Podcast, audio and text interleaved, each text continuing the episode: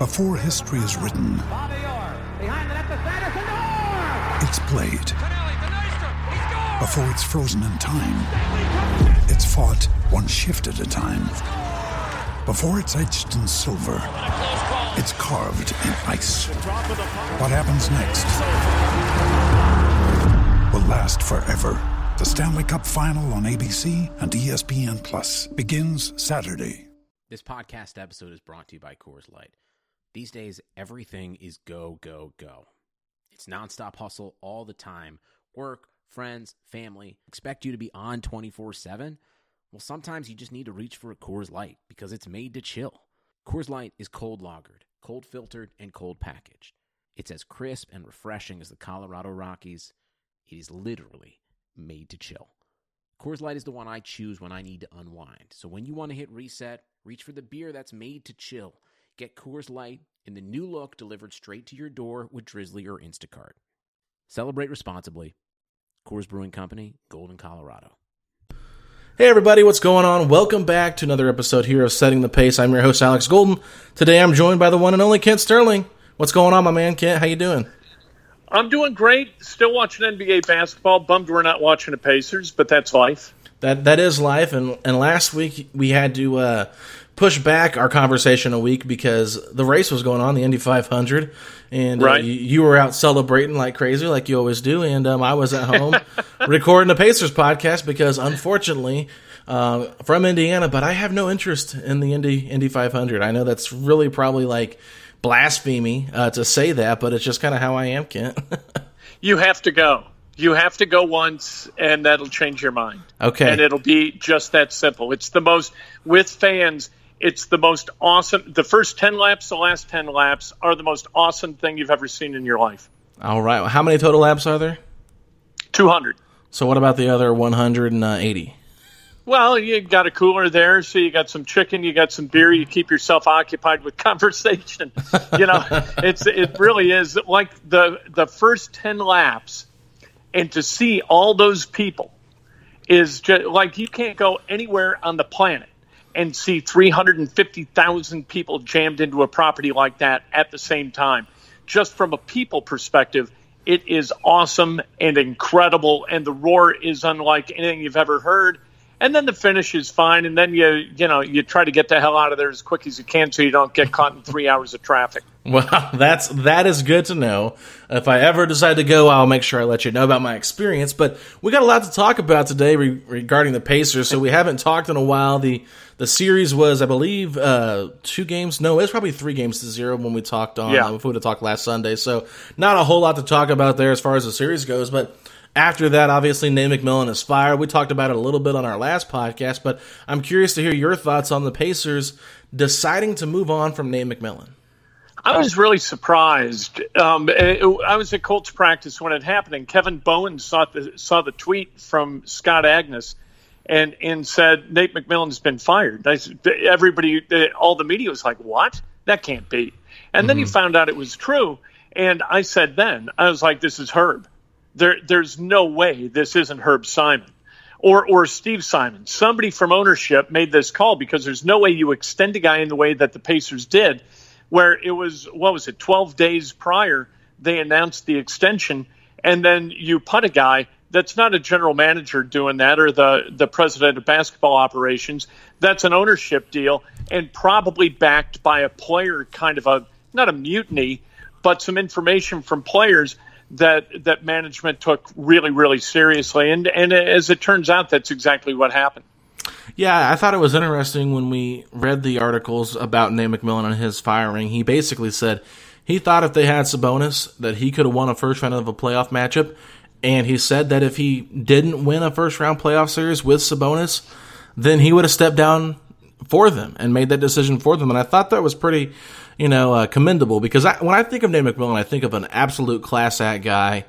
You know, I mean, he, Yeah. to me, I definitely felt like the Pacers' offense was extremely stagnant. I, I thought there were areas he could, you know, m- you know, drastically improve. But when it came down to it, I mean, I was I was surprised just because of the the extension they gave him. Even though, as Woj called it, it was a soft extension. I was I was still Right. surprised that you know you give a guy one more year. I mean, what was it going to hurt? One more year, you know, but.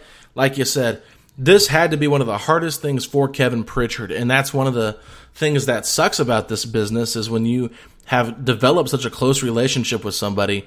Making these kind of decisions is really tough, but it seems to me that Nate McMillan was kind of understanding, so it probably wasn't necessarily as hard as it might have been. And Nate McMillan isn't going to have to go out and panhandle to pay for his next meal. You know, Nate McMillan financially is fine. He's been a head coach for a long time. I, don't think that he needed uh, another year to validate who he is in his own mind. And and and you're right. He is 100% a classy guy and a mature guy and a man who knows exactly who he is and what he does. And and that's the business. You know, if you look you look at the history of Pacers coaches, nobody in the NBA era of the Pacers has ever lasted six complete seasons. Mm-hmm. Nate McMillan made it through four. That's a good run. Generally, these guys go three or four years and then out they go. Frank Vogel was five plus, uh, which was extraordinary. And and so you look at they know what they're getting into, and the next person who they hire is going to know what he or she is getting into. You're here for three or four years, and out you go and and that's the way it is. You make yourself some millions of dollars, and and you move on with your life. That's the NBA as we know it. There are very few coaches who stick around for a really long time, and and it never happens with the Indiana Pacers. 85 years old, Herb Simon has, you know, apparently he demanded for this firing to happen. Um, I was told he was demanded or or nudged Kevin Pritchard in that direction of letting go of Nate. And so, whatever the correct terminology is there, the firing happened. Like you said, it did come from above. It wasn't just Kevin Pritchard's decision on his own. So, let me ask you this at 85 years old, owner of the team, you know, the team's been really struggling to get out of the first round of the playoffs. I think it's been six years since they've done it. Do you think that Herb Simon is ready uh, to start spending some money to try to get this team out of the first round of the playoffs? Well, you know, these are really weird times. So I'm not sure I'm not sure to what level they're going to have to spend or be able to spend because of how the salary cap is adjusted based upon revenue loss this year and then next year. Things are kind of cattywampus. I, I don't believe they're ever going to spend into the luxury tax. I don't think that that's going to happen. I think that Herb likes getting that check from the you know from the NBA that that comes from the luxury tax that other teams pay. Um, and and so I don't think that's going to happen. But as far as paying for a coach, you know, the last two times, right, they've hired from within. Vogel was from within. Nate had been on the staff, and so you're giving a guy uh, a reasonable bump to move over from assistant coach to head coach. Uh, maybe this time they go out and make a splash, do kind of a, a Larry Brown type hire where you, you bring a guy in who's going to be able to win basketball games based upon his coaching immediately. Uh, I'm I'm not sure. And then I don't know what happens with the assistant coaches. I like those guys. Dan Burke is a really good dude. I don't want to see Dan lose his gig or Bill Bayno or Popeye or those guys. This has been a very kind of a, uh, a stable organization for a long time, minus that head coach position. And uh, this is going to be an interesting hire. I, but I don't think that Herb's going to spend over and above where the luxury tax threshold is. Um, I, I, would assume that in the offseason they're going to move some money. Yeah. We'll see. Yeah, that's the thing. I definitely think the Pacers are probably more in win now mode than they are in rebuilding, retooling. But you never know with the way the trades are uh, sorted out, basically based on salary, because who knows how much someone's going to be worth or you know what they're going to be able to trade for. So it's it's going to be a, a, very unique summer, a very busy summer for the Pacers. And you know, I have to ask you this: you, you t- look at that coaching staff from the past couple of years, and Popeye Jones has been with this team for a while now. Is he the big man coach for the Pacers? Yeah, yeah. Well, that's he. He works with the bigs with Miles and and back in the day Al Jefferson and with Domas. Yeah. Okay, well, let me ask you this because I feel like I feel like Miles has gotten better you know, since he came into the league, obviously. But I feel like he, there's still more to his game that could have been, you know, unleashed. I think T.J. Leaf regressed. I think Goga was pretty, pretty bad this year. I know that there's potential, but he was pretty bad. And then you look at like a guy like Sabonis, and I, I really just think Sabonis's growth just came from opportunity to play more. So I, I, I know we like Popeye, but is he really that great of a coach? Because I really don't feel like these guys have made drastic improvements. Well, you know that's a that's an interesting point. Uh, I mean, Domas, you, you, I mean, you can't do that, right? What what you're doing? You're saying that the good that happened is because the guy who got really good has dedicated himself to getting better, and the guys who haven't gotten good, we're saying that Popeye is to blame for that, and and so that's I, I don't. You, you well, I didn't say that exactly. The guy. You can't debit without crediting. You know well, what I mean? no, I, I said Sabonis got better because of more opportunity. Um, yeah, thirty-five right. minutes. You know, playing mostly, you know, with the offense running through him. I think that that definitely, you know, validated him getting better. I'm not saying that you know Popeye didn't have anything to do with it, but I'm just saying why a guy like okay for just example let's just use tj leaf let's not even use the starters a guy like tj leaf in three years why does he regress so badly to where his three point shot doesn't even barely hit the rim now. Uh, you know, I know you talk about he could score 20 points on offense, but he'll give up 50 on defense. But what what has happened with him specifically, and what happened with Goga's growth? Because Goga was someone they were expecting to actually be able to play this year and backup center minutes, and he didn't even see the floor in the playoffs. And JaKarr Sampson actually got more minutes than him. So let's talk a little bit about those two guys individually then. Well, I mean, TJ Leaf is, uh, and I would amend what I said that he could score 20 offensively, but not be able to stop anybody. I don't know that he could score 10 at this point, but I don't hold Popeye necessarily accountable for that. I just don't think he can play. I, I think through our lives, and this is true in business as well as sports, you rise to the level of your of your incompetence, right? That's what the saying is.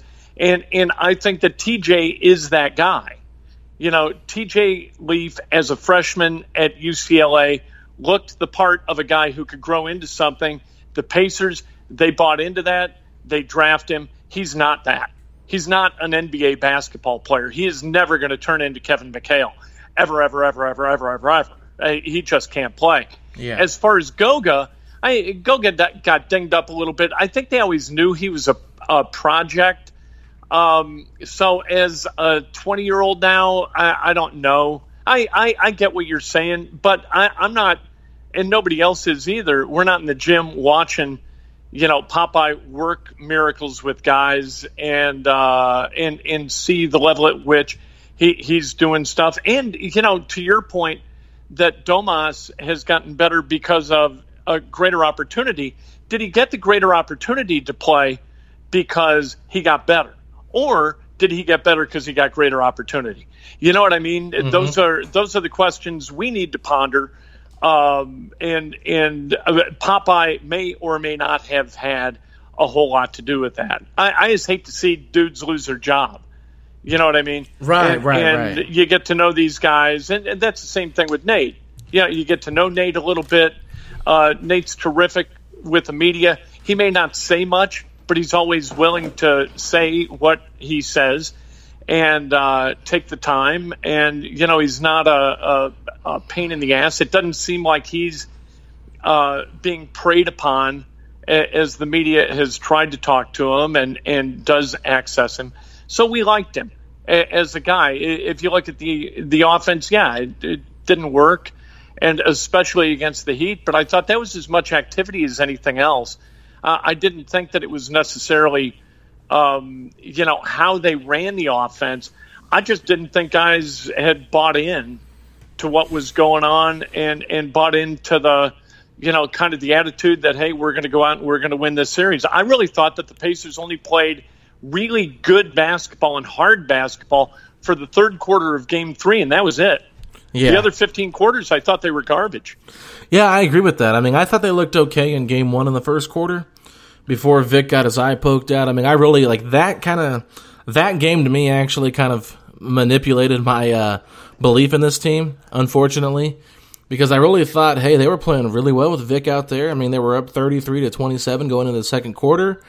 Yeah. But it was just then he got hurt, so I'm like, okay, well, he's not coming back, and then you could just see you know, the all bench units were awful and stuff like that. So I'm just like, yeah, man, if we would have had Vic, you know, we would have been right in that game. We probably would have won it, maybe. You know, I'm trying to convince myself, well, we're a little right. bit closer than I thought we were. And then I come out and watch games two, and pretty much, you know, game four was awful, too. I mean, they, they yep. start out okay, and then they just like completely fall out. I don't know what happened, but it just seemed like they were mentally and physically out toughed by Miami on both yep. ends of the floor. And you know, I mean, it's it's over with now. The the series, obviously, thank God it's over because I mean, trying to watch four games of that was really tough. And um, I even thought Miami was going to beat us. We both did, but just the fight the Pacers played with was awful. It was it was really really bad basketball to watch. Really bad. It, it and and it can't be that. You know what I mean? Like a, a small market team like the Pacers, you've got to at least have effort. Mm-hmm. And if you don't have effort, like it, it, there's a vibe to it. It's kind of like going to a concert, right? You don't really understand. Maybe you can't pinpoint what makes a band kind of congeal on some nights and sound great and and turn in a magical performance, but you feel it. You know, you can't point to a thing and say, "Yes, that's why." Mm-hmm. And, and same thing with basketball. You watch basketball, and either you feel the collective vibe or you don't. And if if you feel the collective vibe, it works and it's really fun to watch. And if you don't, it is awful and it's tedious. And and those four games could not have been more tedious for me. Yeah, and that's what I'm saying. Like it wasn't just Nate's fault that the Pacers lost that series. He was the scapegoat. Every coach usually is, especially when players are unhappy afterward. It's on the players. You're paid to go out there and compete. Yeah.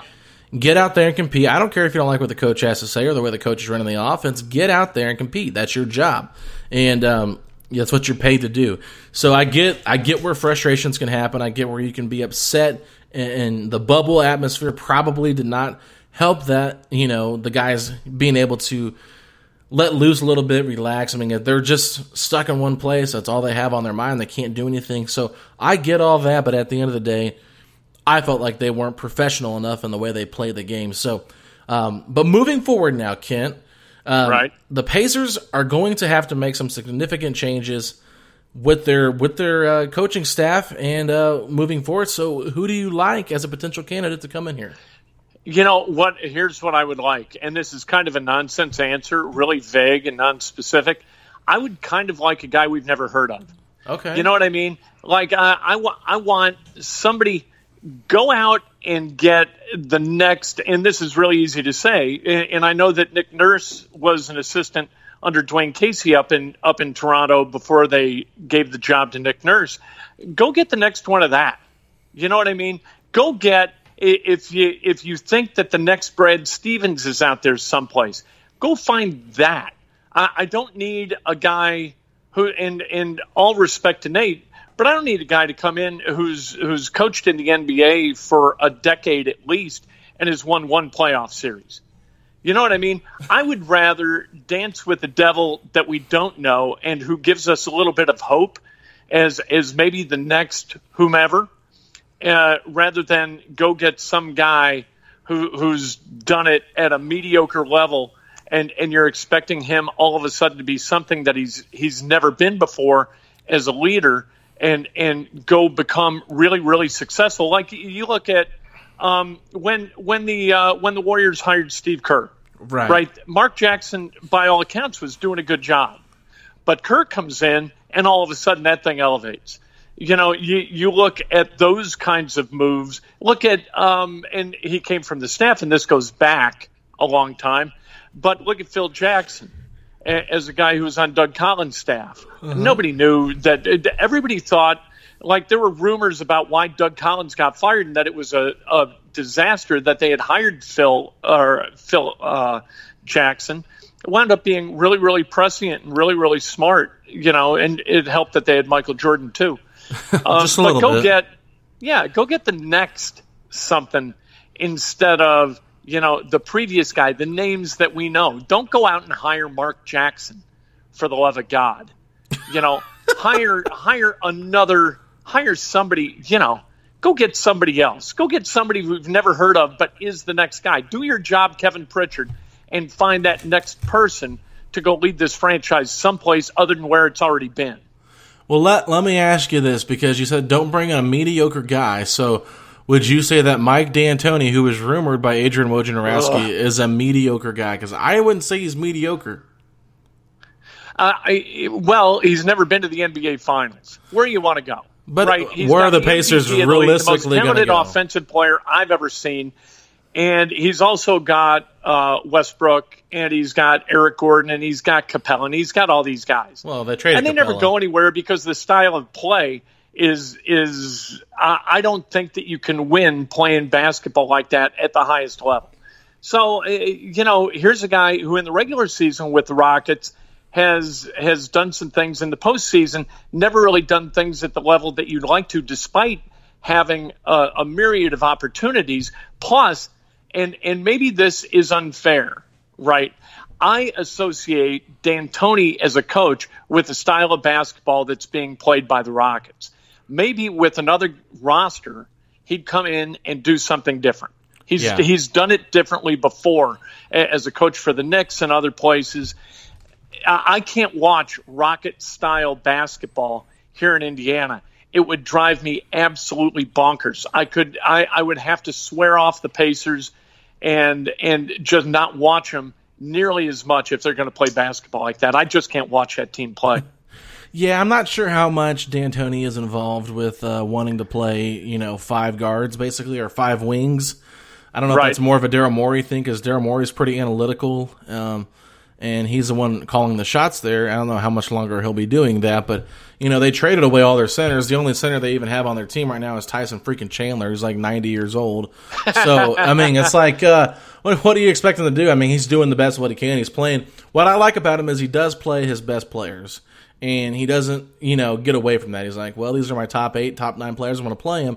But if you look back when they had Chris Paul when he got injured in Game Five at the end of Game Five, you know, it, it took the Warriors basically, you know, winning Game Six, which was very winnable for the Rockets, um, which I think they could have been more competitive in that series if if they had Chris Paul for Game Six, and then of course Game Seven he was out, and the Rockets missed 27 threes. I get it. You live by the three, you die by the three. They died by it. There's no doubt about it. But I mean, I to say that he's you know, I mean, I get it. He's he's probably not the best championship level coach that you could go out there and get, but who else is? You know, who is that next Nick Nurse? I don't know who that is. And you know, like you said, it's uh it's a it's a tough call because if you swing and you miss again, I mean, you're just continuing to put this franchise back. With D'Antoni, it's something that you you kind of have an idea of what you're going to get. So I kind of like knowing a little bit going into it of what kind of style we could see.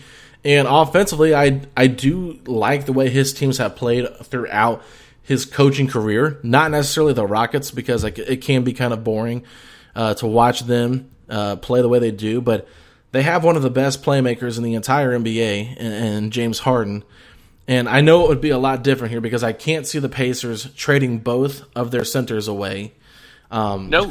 you know they're going to keep one of them. They're going to trade one of them. My personal opinion, and I and I think they're going to move forward in that direction. I'm not sure what they're going to do with Victor. If Victor wants out, we're going to hear well, we're going to hear multiple reports about Victor being out. It, it's just what's going to happen because Victor's camp is going to continue to leak things because Victor is so uh, he's so hungry for attention and uh, he'll do whatever he can to get attention. Just keep paying attention to it. He's becoming very egotistical, and uh, I don't say that lightly. I just I, I've seen a lot of things from Vic recently that his demeanor is not good. So Right. I, I would not be shocked if they if they're all about culture. I think he kind of kills that culture they once had established there. So they could they But could. what are you going to get for him? Like you're you're not trading 2018 Victor Oladipo. Well, it's who- better Who's, than- a, who's an all star. This is a guy who couldn't get the corner on Goran Dragic through that entire series.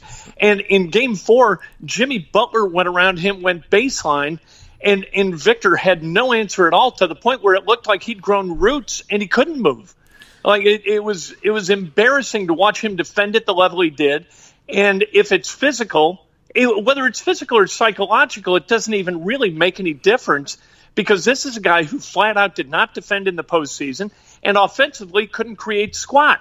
So if you're an NBA franchise, what are you going to give for Victor Oladipo it, headed into the last year of his contract, where he might be a one-year rental? And and if he's not, at what level would you extend him? He's not anywhere near a max guy. right? So right. how do you his so he isn't gonna what he's gonna do, and this is what he always does, is he's gonna bet on himself.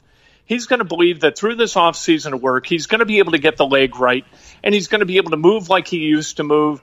and all of a sudden he's going to be Victor Oladipo, the 25 year old Vic, instead of the 28 year old Vic, and it's all going to be beautiful for him. But he doesn't know that that's going to happen, and the people who really don't know that's going to happen are the 29 other GMs and Kevin Pritchard too. So, uh, what what can the Pacers hope to go out and get? Uh, what kind of value do do you put your chips on the table that Vic's going to come back and be productive? and not be a cancer in the in the locker room, or do you take you know kind of a, a low ball offer just to move the guy, free up the 21 million, and go get somebody else to play the two, who, who's got a bit of a clue as to how to be a teammate, can create a little bit of offense, and defend anybody.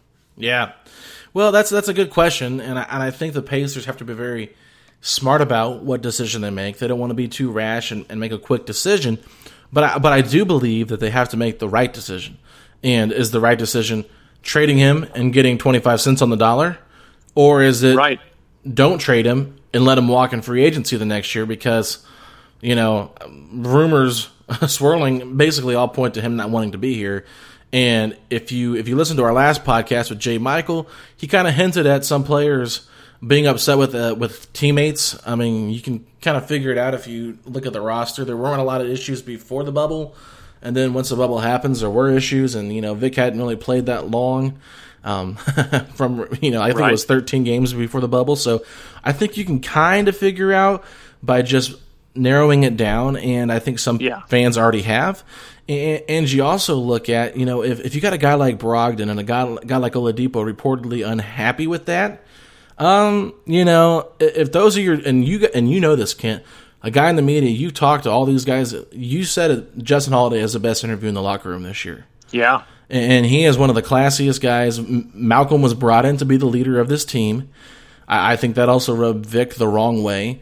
Um, and I will and I will say this: I did hear that Victor felt like this wasn't his team when he returned from his injury and that is why he waited till the end of January to make his return because uh, he said the locker room felt different, and that was a that was a rumor I heard. So really, to me, it just all points to Victor Oladipo is somebody you have to move. I'm not sure what you're going to get in return for him. Somebody out there that has enough pieces or is willing to part with a piece to make their team better will likely take a gamble on him. Uh, somebody like some team like Denver makes sense. You might not give up Murray or Jokic, but you might give up some other pieces to maybe get him. And you know, while the Pacers might think, well, you know, we kind of want to see what this could be.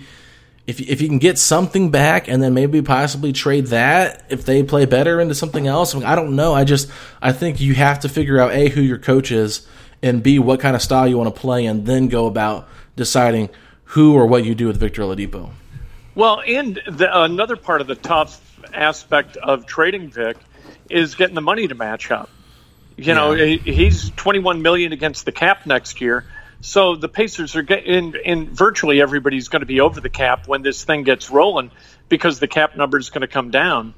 And so you've got to kind of match up the money. Would you rather have Victor Oladipo at 21 million or the assets you would have to give up for Victor at whatever the whatever the number has to be in order to to be a, a valid pairing, like 18 million or whatever, or 19 million. Would you rather have that 19 million dollars worth of stuff, or Vic at 21 million? You know, it, it, Victor might want to be someplace else, but he's going to have to find a team that wants Victor to be someplace else too. Mm-hmm. You know, like he, he's the employee without an easy employer at this point because who the hell wants him? Right. At, at, the level he's playing it right now. And, and that makes it really tough for Kevin to get value for him. It makes it tough to make the math work. And it's going to be really, really difficult for Victor to get the kind of deal that he wants unless next year he balls out and he changes entirely his attitude and changes his his physicality to where he can move and get around Goran Dragic is a white guy, 34 years old. How in the hell? I don't care if you're on one leg. You got to be able to get around that guy, despite the fact that he's a smart defender. You got to be able to figure that out. If you can't, if you're Victor Oladipo and you can't expose Goran Dragic as Dragic is is matched up with you with no help, you got no chance. Well, I mean, Dragic played his played it out of his mind in that series. He was a difference maker, in my opinion, for why the Absolutely. why the Heat won that series, and he was torching everybody. The Pacers are slow footed. I've been saying this for the last couple podcasts. Victor is the only guy that has any burst, and whenever he had any burst, he couldn't hold on to the basketball. So It- it's You're right about Dragic, but as a defender, Well, I like get uh, that. Gordon he was Dra- awful. right? And he so there's a matchup that should work for you. Is like anybody paired up with Dragic. They put Dragic on Oladipo for a reason, right? Yeah. he wasn't there because they th- they respect Victor as an offensive basketball player, and and Victor just looked anemic against Mm-hmm. a guy that he should have been able to pants and couldn't.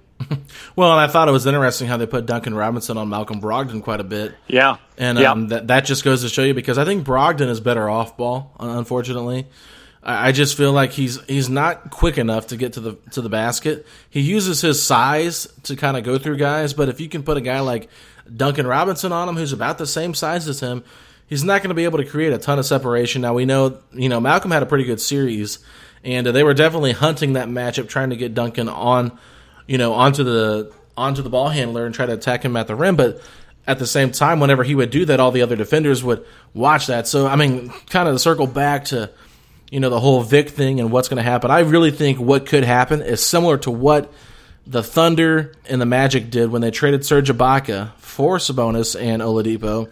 He goes to the Magic. It's a bad fit, but he doesn't play bad, and so before the deadline, he gets traded to Toronto and then Toronto finds something special in him and they re-sign him. I think that could be a similar situation with Victor. They trade him to another team. He struggles. The, the the fit's really bad, and so then they're like, "Hey, we're going to get rid of him, but he's been playing better. We're going to get rid of him, you know." So maybe the Pacers should wait to the deadline and just kind of see how it is. But my biggest thing is team chemistry, and if you have guys like Malcolm and Justin Holiday saying there's some issues, that's where I'm a little concerned.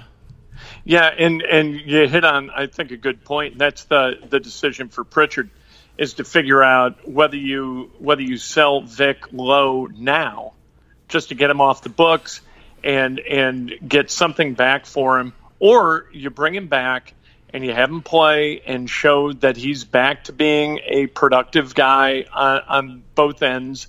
And then you get real money for him. You get real return for him at the deadline but that doesn't seem to be the way the Pacers really do business very often. Yeah, I know. It's it's it's.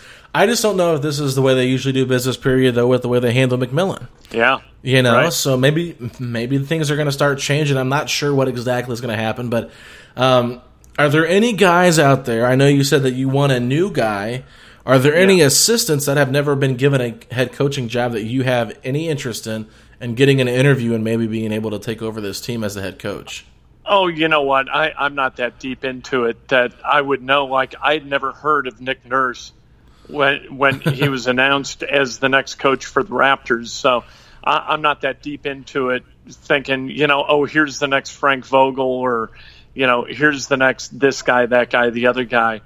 Um, I'm not, and that's that's Kevin's job. Kevin's got to figure this out, just like he figures out drafts and hopefully he he gets this done. And nothing against Kevin. I like Kevin. I think he does a good job, and I understand that drafting in the twenties is always difficult. But the the Pacers have not bathed themselves in glory over the past four drafts, and and you know they keep bringing guys in. Like, can you can you foresee a time when Aaron Holiday is the point guard, uh, the starting point guard for a championship level team? I can't I can't see that happening. T.J. No. Leaf they brought in the year before. Caris LeVert they drafted and traded for Thad Young, which I got at the time, and then you got you got our guy. Uh, Goga, who, who Your guy. has, I love, I love Goga. Not my guy, your he's guy. going to be pretty good. But you know what? I mean, at that level, when you're drafting 18th, you, you got to. You're either going to go get a guy like Aaron Holiday. You know exactly what he's going to be, or you go out and get a guy with tremendous upside that that you really believe in, and in, in his development, and you develop him into something. And and so I don't. I don't hold Pritchard accountable necessarily for these drafts that haven't necessarily paid dividends, but this is a huge hire. If Yeah. he gets the wrong guy here, then it's his ass, Yeah. right? he, he's going to get fired. There's no scapegoating eh, at this point. You're you're fixing the problem as you believe it exists, or you've been strong armed by Herb to do that. In which case, you're going to be fired anyway. Because if you have to general manage or be the president, and and you're taking your orders from a guy who runs shopping malls, and and has made his billions doing that rather than in basketball, you're going to get fired anyway. Yeah, well, I mean, if that's the case, then wouldn't you expect him to go after a name that is already established? If he's afraid he's going to lose well, his job. see, that's the thing, right?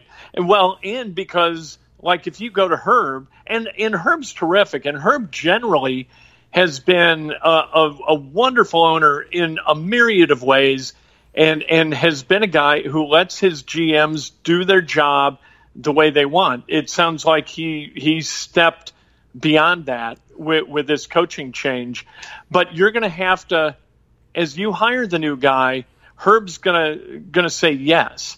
And if you if you come with the next Nick Nurse, who he's never heard of, you're gonna have to make a hell of a case to Herb to have him sign off on it.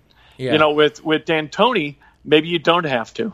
Yeah, that's and see, I think I think that if you come back and say, "All right, Mike D'Antoni is going to agree to be our coach," I think Herb Simon's excited. If you say, "Oh, I think Darvin Ham from Milwaukee is going to be our coach," Right. He's going to be like, um, "Okay, why do you like him?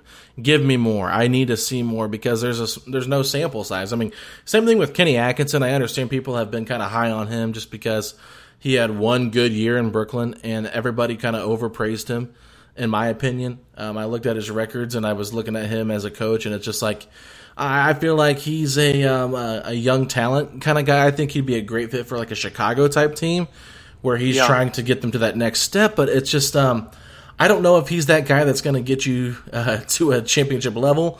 Um, and it's just a small sample size, so it's really hard for me to gauge who he is as a coach, um, as far as how productive he can be in the playoffs, adjustments, and that kind of thing. Basically, from what we've heard from Michael Grady on the air, is layups and threes is all he plays. That's all he does, and you know that doesn't benefit a guy like T.J. Warren at all. Uh, Sabonis isn't Right. that kind of player either, so it's like. You know, that's why I, I think th- for me, I don't think D'Antoni is all layups and threes every time, especially because he ran a lot of pick and roll situations when they had Capela.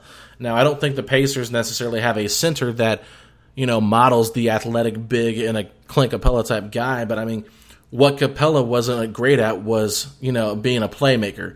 So I think if you can use Sabonis, even though he's probably not as athletic, you could use him in that offense as a playmaker because if he rolls, someone helps out, he's surrounded by shooters, he's going to find the open man. That's just what Domas does. So Right. I uh, I'm intrigued a little bit by by D'Antoni. I won't lie, and he's he's 69 years old.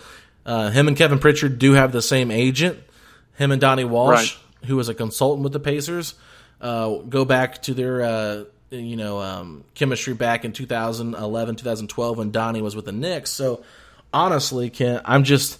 I'm. I mean, when I look at all the other names, it's like I don't really know what to expect. Like you said, we're not really sure who to who to go out there and get because that's not our job. We're just kind of going off what we've seen from previous stints. But I, I do know that D'Antoni has had deep runs in the playoffs, and that to me is more enticing than someone that I don't have any idea what they could be. You know, and you brought up a good point. You mentioned Chicago, right? Uh, what are there five openings right now, and there's likely to be a sixth because of D'Antoni.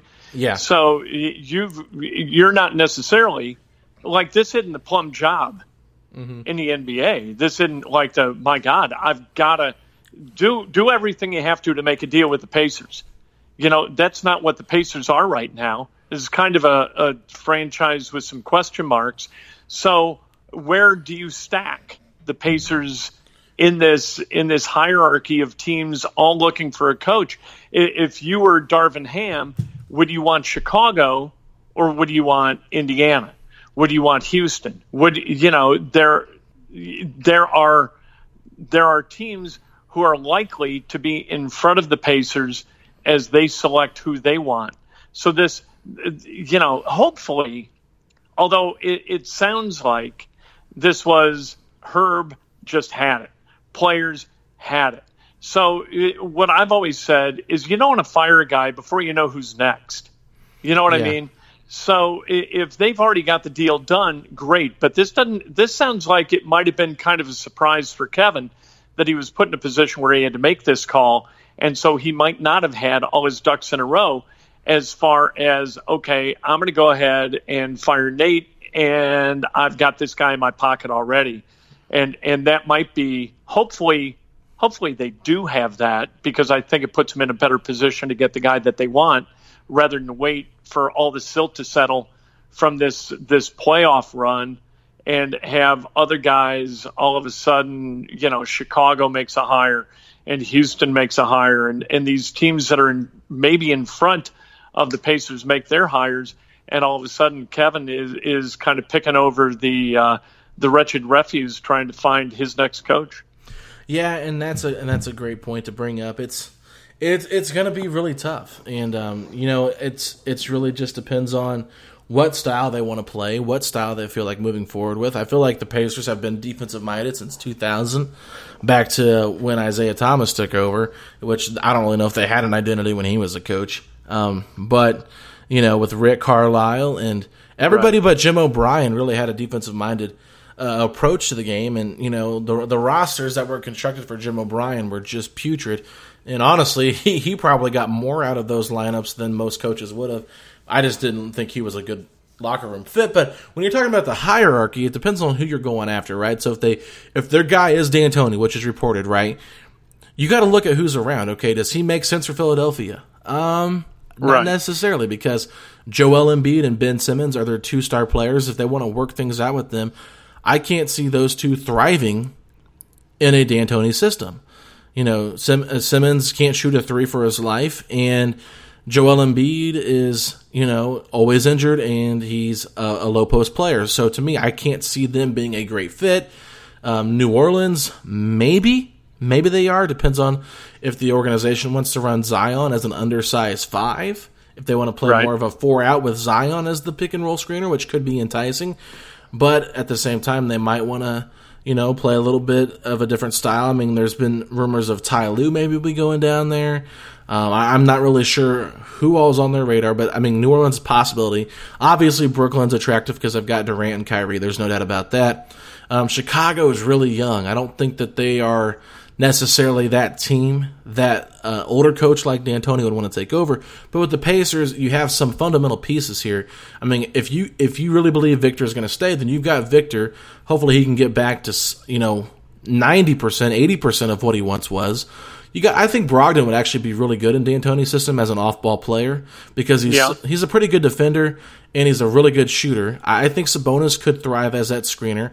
I think Miles would be okay as that screener too. Whoever they make a decision on. I mean, I'm honestly I, I would prefer them keep Sabonis because of his playmaking. But if they go with D'Antoni right. and decide to keep Miles and trade Sabonis, like that's fine with me. I just think they got to make a decision on one and whatever they do, I'm gonna support the team in whatever way they go because I'm a fan of the team, right? But um, it'll be a tough call for me going forward. I, I just think that uh, Sabonis, you know, I mean Turner, I mean, could fit in that system. So, but they have pieces they can move, right? They're not like tied down to a roster. They're not like we're gonna build around these guys. And I think the other teams kind of have other players they're like solidified on. Hey, we're keeping these guys. You're gonna figure this out. I think the Pacers really, there's nobody in my mind that should be technically safe from getting traded on this Pacers team. And you know what happens with Miles Turner is going to be interesting because he's going to have value. Yeah, I, he he's under contract the next three years at a manageable eighteen million dollars. Uh, he's a guy who can shoot threes. He's a guy that, uh, to your point about Popeye Jones a little bit ago, he's a guy who hasn't reached his potential yet. He's 24 years old. He he's he's got growth. You can see it. You, you could see it in Game Four. There were moments in Game Four where where Miles is like, "Okay, give me the damn ball. I'm going to work." Oh yeah. And we really haven't seen that a whole bunch, and that gave that gave reason for hope with Miles Turner. And and as we've talked negatively about Victor Oladipo and what the bubble has meant to Victor's value in terms of what other teams might be willing to give the Pacers for him. Miles Turner, I think, helped himself in the bubble in showing his potential and what he can be on a regular basis.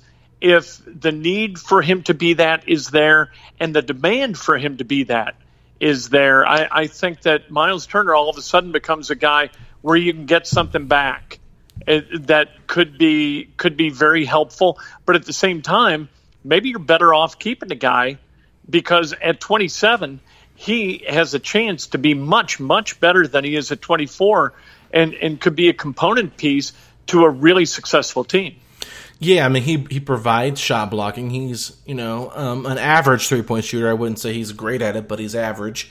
Um, he's definitely better at that than Sabonis. Sabonis never even takes threes. So depending on your system, yeah, he could make more sense. But at the end of the day, I think Sabonis could make sense too. And one of the biggest arguments, which I kind of agree with, is if you trade Miles, more teams are going to have an easier fit getting Miles into their roster than Sabonis because I think a lot of offenses where Sabonis is going to be you know involved with he can't just be a guy that sits in the dunker spot. You're not utilizing him correctly, and you're not you're not going to utilize him like uh, OKC didn't have success where you're trying to make him a stretch four. He's not that right. player. So he's got to be heavily involved in the pick and roll game. So if there's a team that wants to play that style of basketball and they want to make a trade for Sabonis, that makes sense. But I think if you just like New Orleans is a team that's been really hot in the in the in the talks of wanting Miles to be paired up with Zion Williamson.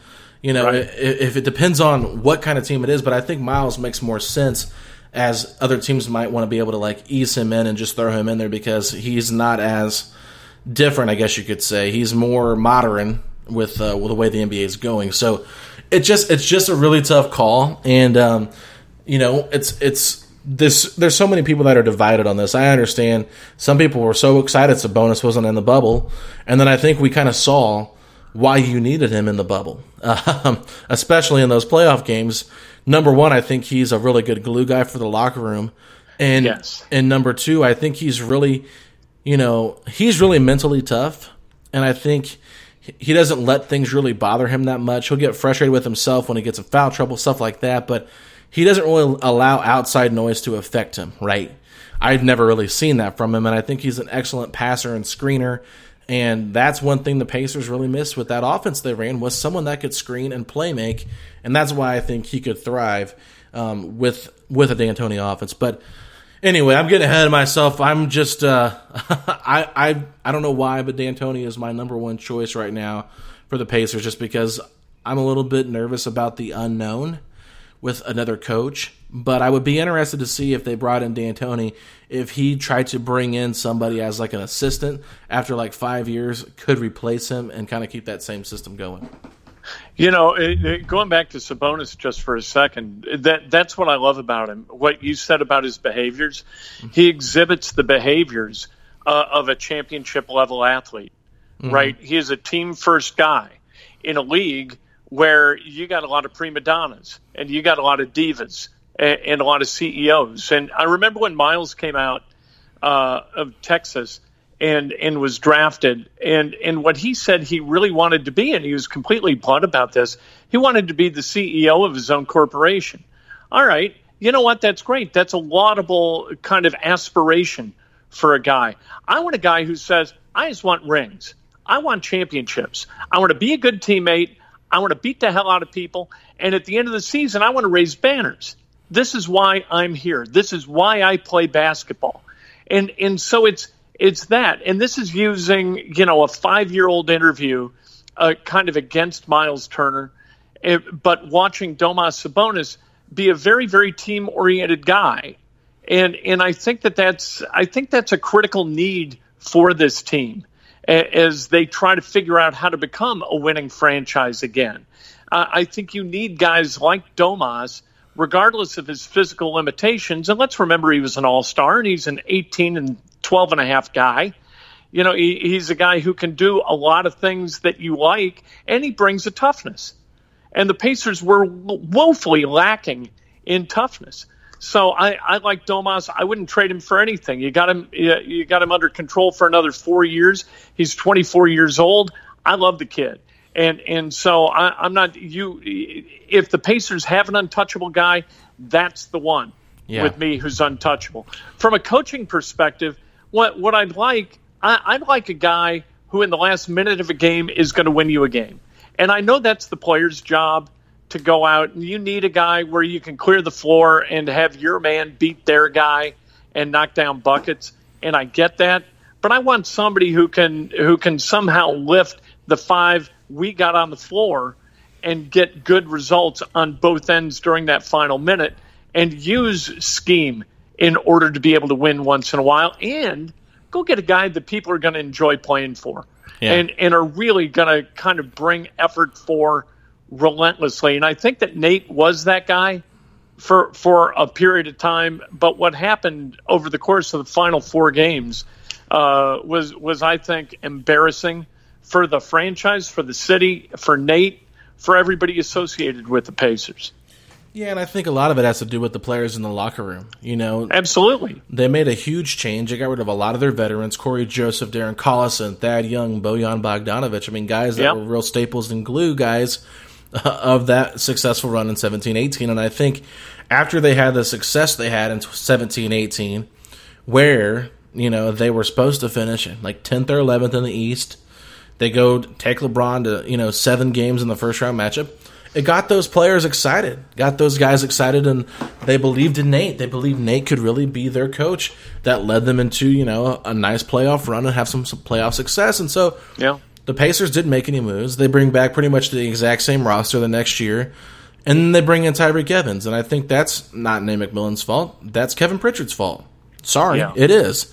And the fact that they wouldn't get rid of him is is worse enough. I mean, for crying out loud, if you're not if you're getting suspended for marijuana tests in the NBA, then you're not doing something right. You must be like doing it all the time because, yeah, I mean, you never hear about that. Hardly ever. Maybe no. every once in a while, a guy gets suspended like five games for something, but it hardly ever happens because their testing is not as you know as strict as the NFL and stuff like that. So, personally, when I mean, they know when they're going to get them, right? They know how many they're going to get, and the last one, when the last one happens they know there aren't any more come. It, it's it, to your point. It, it's not a difficult system to beat. Yeah, and and so you know, yeah, and Tyreke, I think Tyreke had had issues that extended beyond pot, but uh, yeah, he was not, nor was he ever going to be a guy that you could win around. Right. You know, I get it. 19 and a half points his last year with the Grizzlies and, and, a guy who can put the ball in the bucket but eh, I, I think you got to be a little bit more diligent in deciding who you're going to put in that locker room. Well, and then where did the Grizzlies finish? I mean, it's not like what he was doing was, yeah, right. You know, it wasn't. It was not getting them wins. So that's where I look at moves like that. It's like, well, you wouldn't trade, you know, Aaron Holiday reportedly for Mike Conley, you know, a, a proven veteran, but you're okay bringing in a guy like Tyreke Evans into your locker room. Like, uh, obviously, right. the Grizzlies wanted nothing to do with him, and you know, the Pacers were trying to get JJ Redick, and I think if they would have had JJ Redick, uh, I think locker room wise, they probably would have been a lot better. And JJ even said he came out on his podcast and said I was actually going to go to Indiana before I got this offer from the Pelicans, I believe it was. No, it was the Sixers where he re upped, right?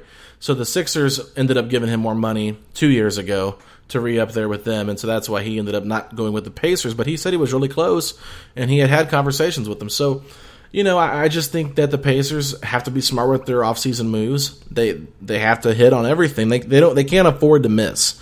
They can't afford to draft another TJ Leaf. You know, they don't even have a draft pick this year. The only pick right. they have is 54 in the second round, which I'm sure they'll probably end up trading that for some reason because uh, they don't want to pay the or salary on it. it. Yeah, you right. know, uh, that's what I really think is going to happen. And I mean, when I talked to J. Michael, I'm not sure if this was on the air or not because um, we did talk a little bit off there, but he said the Pacers pretty much he said they have no interest in in, in this draft right now. So the, the the talks of trading one of your go to guys like Miles or Oladipo for a second round or the second pick overall from Golden State, like I don't see that happening. They want guys that are going to be able to help them win now. They're not in rebuild mode, and you know there's nobody at this and at the top of this draft board that's going to really change the dynamic of this of the of the NBA going forward. Yeah, I, I, I don't know how they would get the two from the Warriors. I don't know what what asset they have that they could give up in order to get that. Right. Um, I, have heard things like about uh, what is it, thirteen? The Pelicans have thirteen. Um, you know, there are rumors about that being in play. I, I don't. it's such a crapshoot, right? Uh, I think that what what you've seen is that they're an organization, the Pacers are, who can go out and make the kind of deal that they made to go get a guy like T.J. Warren, and you, you sort of know what you're getting in T.J. Warren. He's a pro. He's what 26 years old. You, you know he can go get you buckets. You know that he has it in him the potential to play reasonably good defense. Uh, when you draft a 19 year old, you, you have no idea what kind of what kind of jackpot you could wind up with, or or what kind of uh, a, a train wreck you wind up with. So, giving the the resources necessary, assuming that the Warriors would be complicit in a deal that would give the Pacers the number two overall pick, uh, I, Pacers haven't drafted in the top nine since like 1989. Mm-hmm. That's not the kind of deal they make it, it's not in their DNA. I would be stunned if they if they tried to put something together like that. Yeah, and like the only time they ever did try to make a trade like that is when they traded Antonio Davis to the Raptors for Jonathan Bender. Right. And, you know, they got him, I think, with like the fifth overall pick, if I'm not mistaken. Right. So, you know, like they might be able to get like a lottery pick. I would maybe guess later lottery. Um, if somebody wants, if somebody has A, the cap space, and B, you know, the, they want to take a risk on a guy like Oladipo, maybe, oh, well, we'll trade you this pick and so and so for him so we can have a chance to maybe re sign him and build around him. I mean, who who knows? I mean, there's Sheesh. the Knicks would be someone I could see doing that. I could see the Knicks trading like the ninth or eighth pick, whatever they have, for Vic. It would not shock me. It's something the Knicks would do um, especially since Vic has connections with uh, the new management up there in New York. I mean, that would be something to keep an eye on. I mean, I'm not saying the Pacers want that pick, but maybe they could flip that pick and get a player they want. You know what I mean? So, because uh, that pick might be more valuable to the Pacers than Vic. Uh, I hate to say he that. He needs but... to be careful what he would wish for. Yeah. If he would wish for a trade to New, like the Knicks fans aren't playing. They know basketball. It's a vicious media market. They would have skewered Victor Oladipo for his four performances against the Miami Heat, they'd kill him. He, yeah. he you know, it would be uh, talk about trials and tribulations.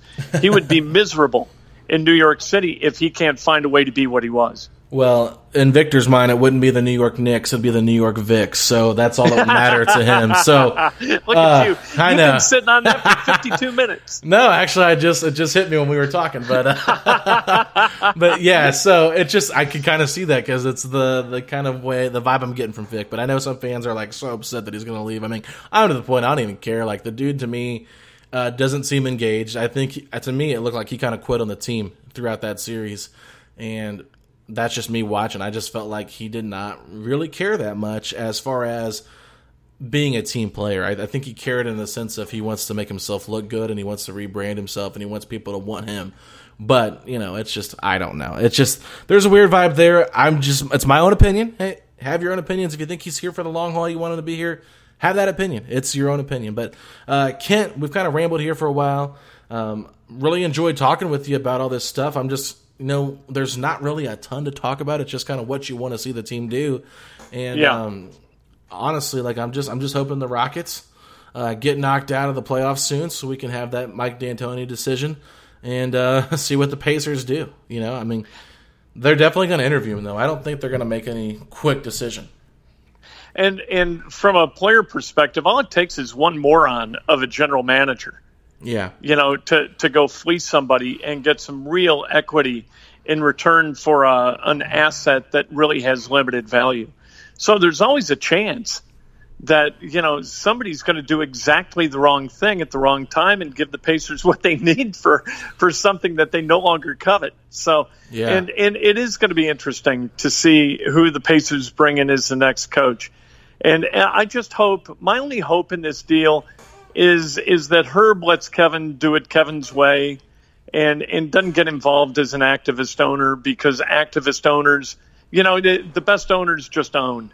They yeah. sign checks, you know, and, and the best general managers they manage, and the best coaches coach. And if you've got that delineation of responsibilities in your in your kind of leadership hierarchy, you got a real chance to be successful. But when owners start to meddle, it never works out when managers, general managers, start to meddle with coaches, that doesn't work out.